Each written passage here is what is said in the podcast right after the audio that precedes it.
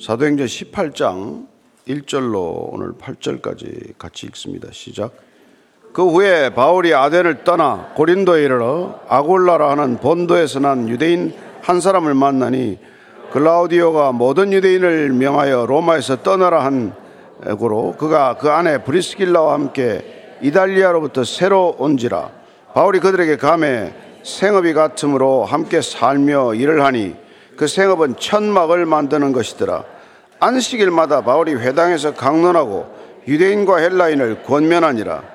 신라와 디모데가 마게도니아로부터 내려오매 바울이 하나님의 말씀에 붙잡혀 유대인들에게 예수는 그리스도라 밝히 증언하니 그들이 대적하여 비방하거늘 바울이 옷을 털면서 이르되 너희 피가 너희 머리로 돌아갈 것이요 나는 깨끗하니라 이후에는 이방인에게로 가리라 하고 거기서 옮겨 하나님을 경외하는 디도 유스도라 하는 사람의 집에 들어가니 그 집은 회당 옆이라 또 회당장 그리스보와 온 집안과 더불어 주를 믿으며 수많은 고린도 사람도 듣고 믿어 세례를 받더라. 아멘. 그 후에라고 하는 걸로 봐서 17장과 18장 사이에 조금 시간이 흘렀다는 것을 알 수 있습니다. 오늘 보니까 18장 1절에 보니까 그 후에 바울이 아덴을 떠나서 고린도에 이르렀다고 되어 있어요. 아덴에서 그는 많은 복음을 전했습니다. 가서 어, 철학자들하고도 많은 토론을 했고 다신론 그리고 특별히 범신론에 젖어 있는 사람들에게 유일신 하나님을 전파하기 위해서 선포하기 위해서 그리고 그 유일신 하나님을 어, 하나님께서 보내신 예수가 그리스도다. 그게 이게 머리에 와닿지 않는 사람들에게 끊임없이 그는 그 사실을 강조하고 다닌 것이죠. 그때 뭐 이상한 말쟁이가 왔나 보다. 그리고 어, 알지도 못하는 전설을 좀더 들어보자. 그런 반응들 속에 별로 사실은 열매가 없었어요. 몇 사람 믿긴 했지만. 그래서 그는 이 아덴에서 굉장히 이렇게 탈진한 모습을 이렇게 보이게 됩니다. 예. 그 상황들이 사실은 데살로니가 전서에 조금 기록이 되어 있어요. 그래서 우리가 데살로니가 전서를 잠깐 한번 보면은 3장 1절부터 3절까지만 먼저 한번 읽겠습니다. 시작. 바울과 실로아노와 디모 아, 왜 3장 1절이죠. 시작. 1절에 3절과 시작. 이러므로 우리가 참다 못하여 우리만 아덴에 머물기를 좋게 생각하고 우리 형제 곧 그리스도의 복음을 전하는 우리 하나님의 일꾼인 디모데를 보내노니 이는 너희를 굳건하게 하고 너희 믿음에 대하여 위로함으로 아무도 이 여러 환란 중에 흔들리지 않게 하려 함이라 우리가 이것을 위하여 세움 받은 줄을 너희가 친히 알리라 에, 아덴에 머물기를 우리만 있기를 그냥 결정을 하고 이렇게, 이렇게 보냈다고 되어 있어요. 그래서 보니까 바울과 어, 신라가 아, 저 신라와 디모데가 이렇게 아덴에 혼자 있는 바울과 합류했다가 데살로니가 교회가 다시 어렵다는 사정을 두고 다시 보낸 걸로 이렇게 추정을 해야 되는 것이죠. 그래서 내가 다시 일꾼인 디모데를 보냈는데 너희를 굳건하게 하고 믿음을 위로하기 위해서 디모데를 보냈어요. 아마 신라도 같이 보내지 않았나 이렇게 추측을 합니다. 예. 그리고 나서 이제 6절에 가면은 이 사람들이 나중에 고린도로 합류를 하게 돼요. 데살로니카로 보냈다가 아테네로 오지 않고 본인이 아테네에서 고린도로 가면서 아테네스 이제 고린도서 합류를 해가지고 쓴 게 그 뒤에 6절부터 8절까지 읽어드리겠습니다. 지금은 디모데가 너희에게로부터 와서 너희 믿음과 사랑의 기쁜 소식을 우리에게 전하고 또 너희가 항상 우리를 잘 생각하여 우리가 너희를 간절히 보고자 함과 같이 너희도 우리를 간절히 보고자 한다 하니 이러므로 형제들아 우리가 모든 궁핍과 환란 가운데서 너희 믿음으로 말미암아 너희에게 위로를 받았노라. 그러므로 너희가 주 안에서 굳게 선적 우리는 이제가 살리라. 이제 이제 숨통이 터진다는 얘기를 이게 이 고린도 전서는 어, 이 저기죠. 데살로니가 전서는 고린도에서 써서 보낸 거예요. 그러니까 고린도에서 다 합류한 걸로 이렇게 봐야 되는 것이죠. 그래서 그 후회라는 것은 아테네에서 떠나서 그, 그간의 저간의 사정들이 생략되어 있는 한 표현이라는 것을 알 수 있습니다.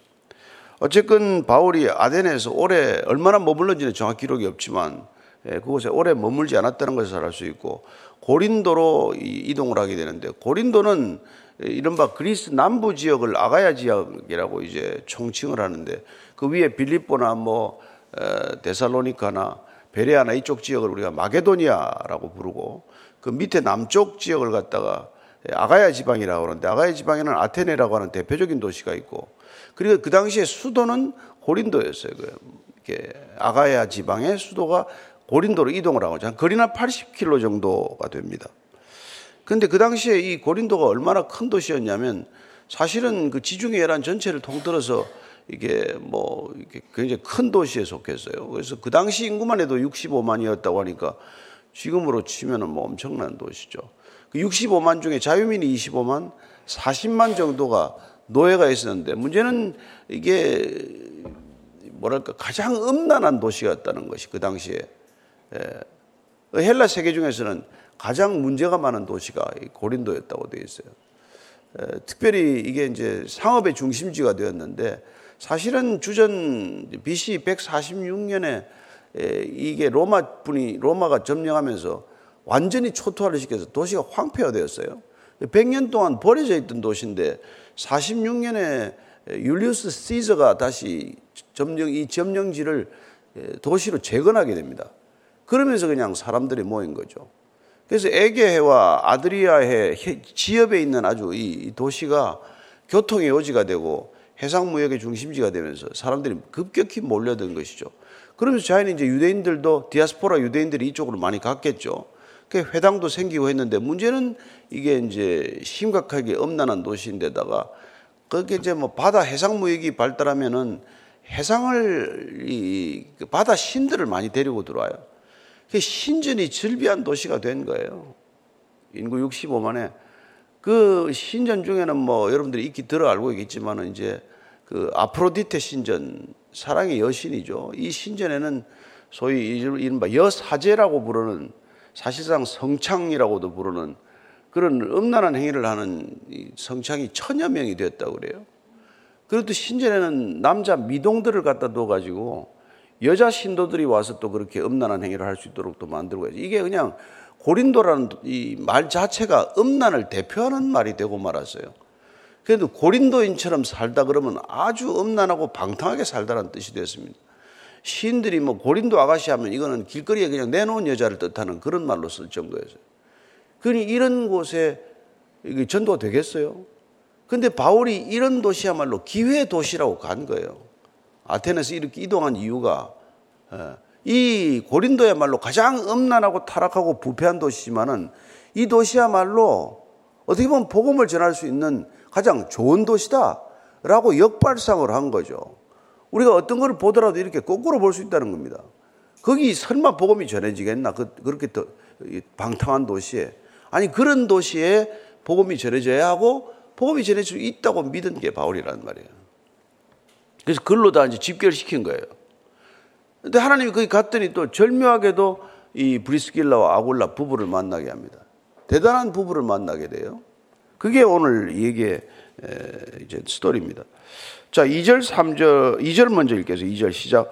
아굴라라는 본도에서 난 유대인 한 사람을 만나니 글라우디오가 모든 유대인을 명하여 로마에서 떠나라 한 고로 그가 그 아내 브리스길라와 함께 이달리아로부터 새로 온지라 바울이 그들에게 갔다. 이 아굴라하고 브리스길라 부부는 성경 보면 한 번도 부부가 이름이 떨어져 나오지 않습니다. 앞서거니 뒤서거니 이름이 꼭 같이 나온단 말이에요. 그리스도인 부부가 어떻게 살아야 하는지는 이 부부를 보면 알아요. 떨어져 살지 않습니다. 이 사람들이 AD 49년에 클라우디우스 황제가 크레투스라고 하는 유대인이 무슨 이 조금 분란을 일으켰어요. 거기도 이제 크리스찬이 된 사람들하고 유대 정통 유대교를 믿는 유대인들하고 어떤 충돌이 일어나면서 이 황제가 이게 화가 나니까 모든 유대인을 그 문제를 뭐 아, 그 알아보자 누가 잘잘못을 가려보자고 하지 않고 다 쫓아내버려라. 그래서 AD 49년에 유대인 전체를 로마시에서 전부 쫓아내는 칙령이 발령이 됩니다. 그러니까 유대인들이 꽤 많은 숫자가 로마에 살고 있다가 다 흩어지게 되죠. 그런데 이 저기 브리스길라와 아굴라 부부는 고린도로 온 거란 말이죠. 왜냐하면 고린도가 그 다음에 이렇게 60 인구이 인구가 65만인데다가 이 사람들이 장막업자, 텐트 만드는 업자들인데 이 사람들이 그 사업하기 좋은 기회를 본 거죠. 왜냐하면 이 고린도에서도 이스트미아라는 지금 고대 올림픽 경기와 비슷한 경기가 2년마다 열렸어요. 그러면 그냥 전 이 헬라 세계에서 운동 선수들이 오는데 그들을 장막에다 지었단 말이에요. 우리 치면 임시 거처를 만드는 거 아니에요. 옛날에 뭐 태릉 선수촌도 만들고 이런 식이죠. 예, 그 장막업자들한테 그게 아주 좋은 이제 비즈니스 기회가 되니까 이 장막업자로서 갔다가 장막업을 배웠던 아, 바울과 만나게 된 거예요. 유대인들은 여러분 아무리 문과를 가더라도 이과적인 기술을 꼭 하나씩 가르쳤어요. 유대인들은 디아스포라로 살아가는데 어딜 가더라도 살 수 있도록 하기 위해서 반드시 어릴 때 기술 교육을 하나씩 시켰어요. 하다 못해 무슨 담을 쌓건 바위를 깨건 장막 업자가 되건 뭐 가죽을 다루건 아이들한테 반드시 실기 교육을 시켰단 말이에요. 예, 그 어디를 가더라도 먹고 사는 데는 무슨 지장이 없어야 되니까. 그래서 바울은 어려서 이 장막업자, 장막 다루는 걸 배워, 배웠단 말이에요. 어디를 가나 사는데 지장이 없어요. 자비량 선교에 기틀이 마련된 거죠. 그럼 어디를 가도 남의 돈에 이렇게 후원에 의지하지 않고 선교 활동을 할 수 있는 사람이 된 거란 말이에요. 그래서 이 아내하고 브리스길라가 이, 이, 이 사람들은 AD 49년에 온 걸로 추정을 하고 51년쯤에 이 바울이 일로 들어가요. 그래서 바울이 같이 텐트업을 하니까 에, 자기 같은 장막을 만드는 사람 찾아간 거죠. 그 당시에는 이 길드라는 조직을 만들어서 동종업에 종사하는 사람들이 이런 갈등 관계를 빚지 않고 이렇게 뭉쳐서 같이 비즈니스를 만들어 갔어요. 우리는 뭐 그냥 에, 서로 이렇게 모이면은 이렇게 갈등이 생기는데 장막업자들끼리 모여서 한 구역을 장막업자들의 거리로 만들기도 하고 그쪽에서 있으니까 이제 그이 사람들을 찾아간 거란 말이에요. 이 사람들이 로마에서 왔어. 이 로마에서 온 이들을 만남으로써 사실 바울이 로마서를 쓰는 계기가 돼요. 로마에 대한 소식을 들은 거죠. 로마에 교회가 있다는 것, 그 교회들이 어려움을 겪고 있다는 것, 다 쫓겨났다는 것, 뭐 이런 등등의 정보를 이 부부로부터 쭉 듣게 됩니다. 그리고 이 부부는 얼마나 신실한지 이후로 바울과 항상 동역을 하는 그런 아름다운 동역자가 돼요. 예. 가지 말없이 그를 도와주고, 예. 그리고 바울이 떠나면은 이 고린도 교회를 또 섬기고, 아볼로가 왔을 때 또 아볼로를 섬기고, 또 에베소로 가서 에베소에서 섬기고, 바울이 3차 전도 여행 때 에베소로 오면 또 에베소에서 바울을 섬기고, 바울이 로마로 가면 로마로 편지를 보내면 로마 편지를 가지고 교회로 가서 로마에다 전하고 또 바울이 죄수로 로마에 오니까 또 그걸 섬기고 일생 동안 이 바울과 함께 동역을 할 아름다운 동역자 부부죠. 예. 정말 하늘이 내리신 부부예요. 예. 그래서 이 두 부부를 만났다. 이게 오늘 이 중요한 거란 말이에요. 바울이 가장 탈진했을 때 아테네에서 기운이 빠지고 고린도로 왔지만은 정말 이게 뭐 도움이 이렇게 막연한 처지에 하나님께서 이 부부를 예비하셔서 이 부부를 통해서 끝없이 어떻게 보면 하나님의 사랑을 공급받고 또 물질적인 후원도 받고 그러면서 이 바울의 사도가 다시 일어서게 돼요. 그래서 고린도에서 1년 반을 있게 된 것도 이 부부 덕이 크고 한 집에서 또 묵어요. 부부는 1층에 지어 자고 바울은 2층에서 방을 얻어서 같이 자고 그렇게 하면서 그러니까 낮에는 같이 생업을 위해서 동업을 하고 또 밤이나 또 주 이게, 이게 안식일에는 예, 복음을 전하기 위해서 동역을 하고 하는 이런 일이 생긴 거란 말이에요. 어. 참 대단하죠. 그래서 3절 4절입니다. 시절 생업이 같으므로 함께 살며 일을 하니 그 생업은 천막을 만드는 것이더라. 예. 이 천막 수요가 많았어요. 그 다음에 이 로마의 군, 군인들이나 주둔 군들이 주로 옮기거나 또 군 수요가 많아가지고 군용으로도 이 텐트는 많이 쓰였단 말이에요. 그리고 운동선수들을 위해서 또 뭐 이런저런 일들을 위해서. 장막업이 그날 그 당시에는 굉장히 호황기를 맞은, 예. 그래서 어디를 가나 수요가 많은 그런 업종이었다는 것을 알 수 있습니다. 그래서 안식일마다 사절입니다. 시작. 안식일마다 바울이 회당에서 강론하고 유대인과 헬라인을 권면하니라.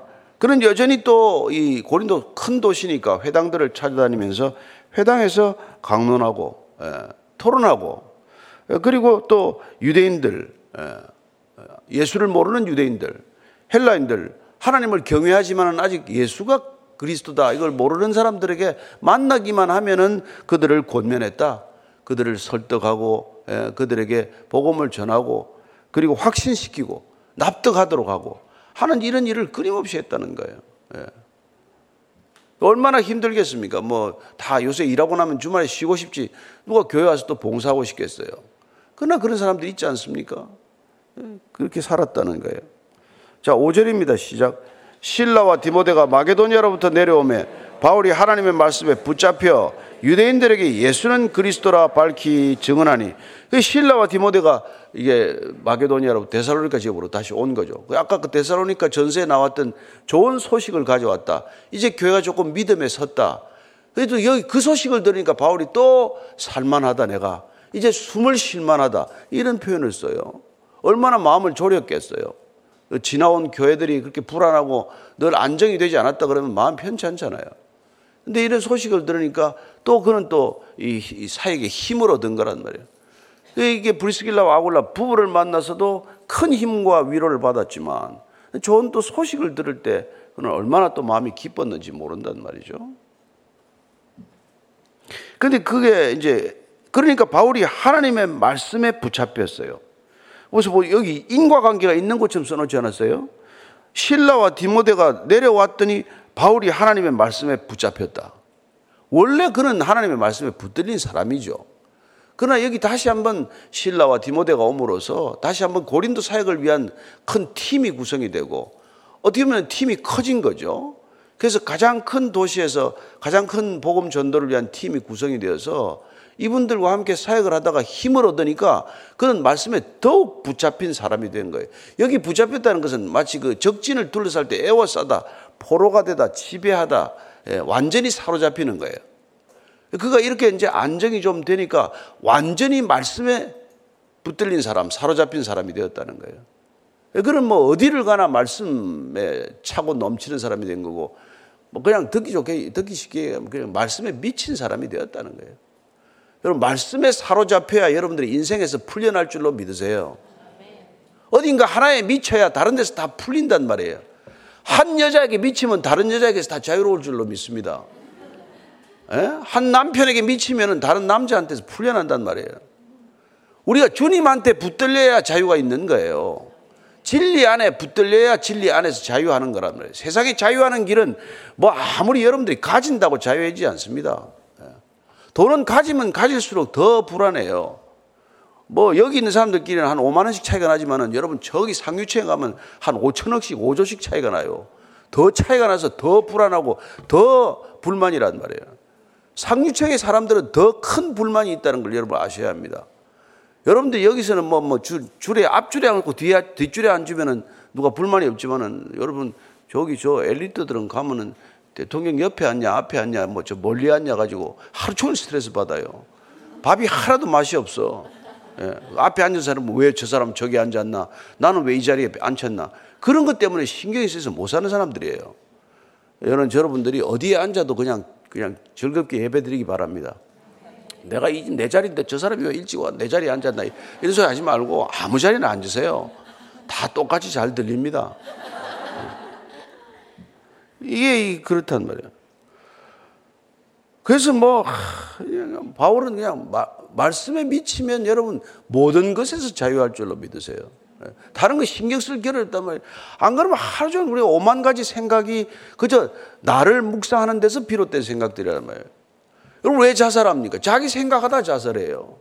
왜 공황장애 걸리고 왜 물음 여러분 우울증에 걸려요? 자기 생각하다가 된단 말이에요.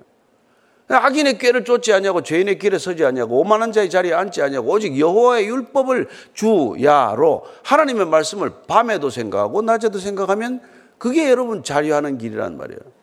그러면 저 인간이 나를 어떻게 대하건 뭐 섭섭하게 하건 눈을 째려봤건 뭐내 예? 자리에 앉았건 이런 아무 신경이 안 쓰인단 말이에요.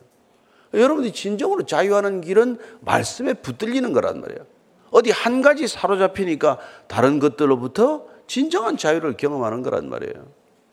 그런데 다른 것들은 여러분 뭐, 뭐 골프에 붙들렸다 무슨 내가 뭐 마작에 붙들렸다 하면 그건 여러분 중독이 된단 말이에요. 그 중독은 건강하지 않아요. 근데 신기하게도 신약과 구약은 중독될수록 예, 자유롭다는 것을 아실 줄로 믿습니다.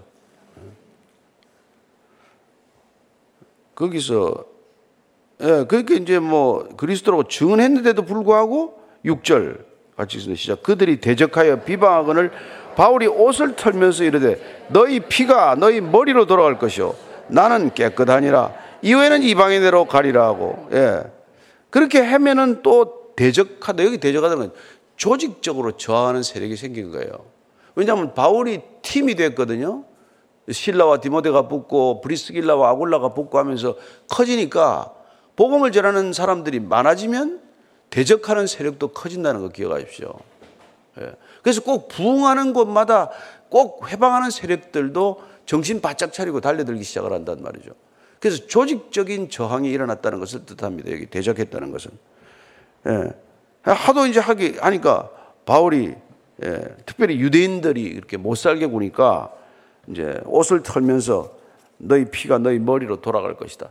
이거는 이 에스겔에서 우리가 나오는 얘기인데 한번 읽어보고 지나갈 필요가 있어요. 에스겔에서 33장 4절 5절입니다. 우리가 왜 이 일을 해야 되냐? 자, 시작. 그들이 나팔 소리를 듣고도 정신 차리지 아니하므로 그 이마는 칼의 제감을 당하면 그 피가 자기의 머리로 돌아갈 것이라. 그가 경고를 받았던들 자기 생명을 보존하였을 것이나 나팔 소리를 듣고도 경고를 받지 아니하였으니 그 피가 자기에게로 돌아가리라. 여러분 이 나팔 소리로 위험을 알렸는데 그 위험 소리를 듣고 그냥 자기가 그 위험을 무시하면은 그 죽음이 자기 잘못으로 돌아간단 말이에요. 피를 흘리는 게 자기 피를 흘리게 된다. 이거란 말이에요. 여러분, 소돔과 고모라 그냥 망했습니까? 알려줬잖아요. 롯이 알려, 알았잖아요. 사위 둘을 불러. 야, 이게, 이게 멸망한다. 근데 웃, 고 말해. 농담으로 여겼단 말이에요. 농담으로 여겼 자기 피가 자기들에게 들어와서 그 사위들 다 죽었어요. 뭐 딸내미 둘만 따라 나왔지만 따라 나온 딸들도 뭐 좋은 짓은 안 했지만 어쨌건 여러분 그 누가의 경고의 말을 우리가 왜 해주냐면 야 너 거기 있으면 집 무너진다. 그 불난 집에 그냥 있으면 너타 죽는다. 나와라. 이거는 우리가 할 의무가 있단 말이에요. 근데 그 얘기를 듣고도 안 나와서 불탄 집에 뭐, 뭐, 그 무너져 죽었다면 그건, 그건 자기 피가 자기 머리로 돌아갔다. 이렇게 표현하는 거란 말이에요. 예. 예수님께서도 그런 말, 말씀을 하시죠. 아니, 예수님이 참 십자가에 못 박혀 돌아가실 때, 예. 빌라도가 그 놔주려고 얼마나 애를 썼습니까? 석방하려고. 그런데 십자가에 못 박으라고 그렇게 고함치는 백성들이 뭐라고 그러는지 아십니까? 마태복음 25장 27절에 27장 25절에 시작. 백성이 다 대답하여 그 피를 우리와 우리 자손에게 돌릴지어다. 아니 예수님의 피를 자기들과 자기 자손들에게 다 돌려달래요. 그걸 죽이라 죽이라는 거예요. 그래서 그런 그 이 디아스포라가 2000년간 디아스포라를 겪게 되는 거예요. 그렇게 고생을 죽도록 하지 않았습니까? 정말 아니 그 피를 돌려달라고 말할 것까지 뭐 있어요? 여러분 여수와 갈렙 말고 나머지 10명은 가난 정탐을 마치고 돌아와서 민수기 14장 28절 보면 밤새도록 울고 백성들을 낙심시키다가 다 죽게 생겼다고 그러니까 하나님이 그래 다 죽게 생겼단 말이지 죽고 싶냐? 그럼 네 말대로 다 죽게 될 거다. 그래서 아무도 가난 땅에 못 들어간단 말이에요. 다 죽어버리고 요셉과 갈렙만 들어가고 그러니까 우리가 이게 말로 그렇게 할 게 아니란 말이에요. 야, 그건 내가 책임지 마. 그럼 고, 스란히 책임져야 되는 거 아니에요. 그러니까 우리가 함부로 그렇게 예, 말을 하지 말라는 거란 말이에요. 특별히 책임질 말은 쉽게 하지 말라는 겁니다. 그렇다고 책임져야 할 일까지도 우리가 뭐 책임을 회피하라는 뜻은 아니지만은 일 없는 일에 끼어가지고 그 피를 내게로 돌리라 그런 소리 했다가 죽음을 맞고 그런 짓을 하지 말라는 거죠. 그런 걸 무슨 죽음이라는지 아시죠? 개 죽음이에요. 개 협회에서 화를 내겠지만은 예, 요새는 개 위치가 지위가 얼마나 올라갔는데 그런 소리 하냐고 그러겠죠. 그래서 이방인의 그 가리라. 예, 그리고는 이 어디로 갔습니까? 이방인의 집으로 갔어요. 회당에서 주로 하다가 전도 장소를 옮긴 거예요, 이제 전략적으로. 그래서 7절입니다. 시작. 거기서 옮겨 하나님을 경외하는 디도 유스도라고 하는 사람의 집에 들어가니 그 집은 회당 옆이라. 아, 이게 바울이 회당에 가서 쭉 하다가 이렇게 하도 반대를 하고 뭐 난리를 치니까 여기 보니까 하나님을 경외하는 디도 유스돈을 보니까 이 헬라 출신이에요. 이 사람 집으로 옮긴 거예요. 일종의 이제 마가의 다락방처럼 방으로 옮긴 거죠. 그 사람 집에 들어갔더니 회당 옆에 있는 집이에요. 누가 전도됐습니까? 8절입니다. 시작. 또 회당장 그리스도가 온 집안과 더불어 주를 믿으며 수많은 고린도 사람도 듣고 믿어 세례를 받더라. 이거 집으로 옮긴 게 이게 완전히 딱 적중한 거예요. 그때 회당장 그리스도 회당장은 여러분 대단히 높은 지위 아니에요. 그 회당의 전체적인 사실 뭐 예배 일정이라든지 또 누구를 초청해서 강의를 들을 거든지 이거 다 짜는 사람이거든요. 그 그리스포스라는 이 회당장이 회당장은 유대인이에요. 누가 이방인을 유대, 회당장으로 시키지 않, 지 않습니까? 그리스보가 전도가 된 거예요. 그래가지고 그 가족이 또 모두 다 세례를 받는 그런 열매가 일어나죠. 그 아마 그 회당은 온통 다 어, 그리스도께 돌아오지 않겠어요. 그런 놀라운 일이 있었고, 그리고 나중에 보면은 우리 고린도서 1장에 가면은 내가 회당장 그리스보와 가이오 이외에는 세례를 주지 않았다. 세례는 다른 사람들이 다 줬는데 특별히 얼마나 본인이 기뻤으면은 그리스보하고 나중에 가이오 장로 나오죠. 예, 그분한테는 내가 직접 세례를 주었다. 이런 표현이 나옵니다. 어쨌든 그는 이 어려운 시간을 잘 견딤으로써 고린도에서 무려 1년 반 동안 이렇게 목회를 하게 돼요. 그리고 수많은 사람들이 여기 돌아왔다고 되어 있습니다. 그죠? 고린도 사람들도 많이 돌아오고 많은 세례를 받았다. 많은 열매가 이 고린도에서 열리게 됩니다. 그러나 나중에 우리가 고린도 전서 후서를 보면 알겠다, 아시다시피 워낙 이게 문제가 많은 도시여서 그 모든 문제가 고스란히 교회로 들어오게 되고 특별히 뭐 음란이 너무 극심해가지고 아버지의 첩을 데리고 사는 그런 뭐 이상한 성도가 없나 하는 그런 일들이 생긴단 말이에요. 나중에 그런 일들이 생기지만 어쨌건 고린도에서는 많은 열매를 맺게 됩니다. 마지막에 우리가 고린도 전서 10, 15장 58절을 보면은 그가 어, 어떻게 이걸 견뎌냈는지를 알 수 있습니다. 고린도서 15장 58절 읽고 마칩니다. 시작. 그러므로 내 사랑하는 형제들아 견실하며 흔들리지 말고 항상 주의 일에 더욱 힘쓰는 자들이 되라. 이는 너희 수고가 주 안에서 헛되지 않은 줄 알미라. 왜 고린도 교회에다가 이런 편지를 썼겠어요? 그 고린도 있으면서 정말 어, 어렵고 힘든 상황 속에서도 수고가 헛되지 않다는 걸 알았거든요. 우리가 나중에는 일하, 일하다 보면은 사역하다 보면은 아무 열매가 없는 것 같은 데가 있거든요. 이런 되는 게 하나도 없고 기도하는 것마다 하나도 응답이 안 되고 정말 하나님 어떻게 이럴 수가 있습니까? 그러나 그런 순간에도 더욱 수고하고 더욱 씨앗을 뿌리면 하나님께서 언젠가는 열매를 맺게 하실 것이다. 선한 일을 하다가 낙심하지 말아라. 때가 되면 반드시 이루리라.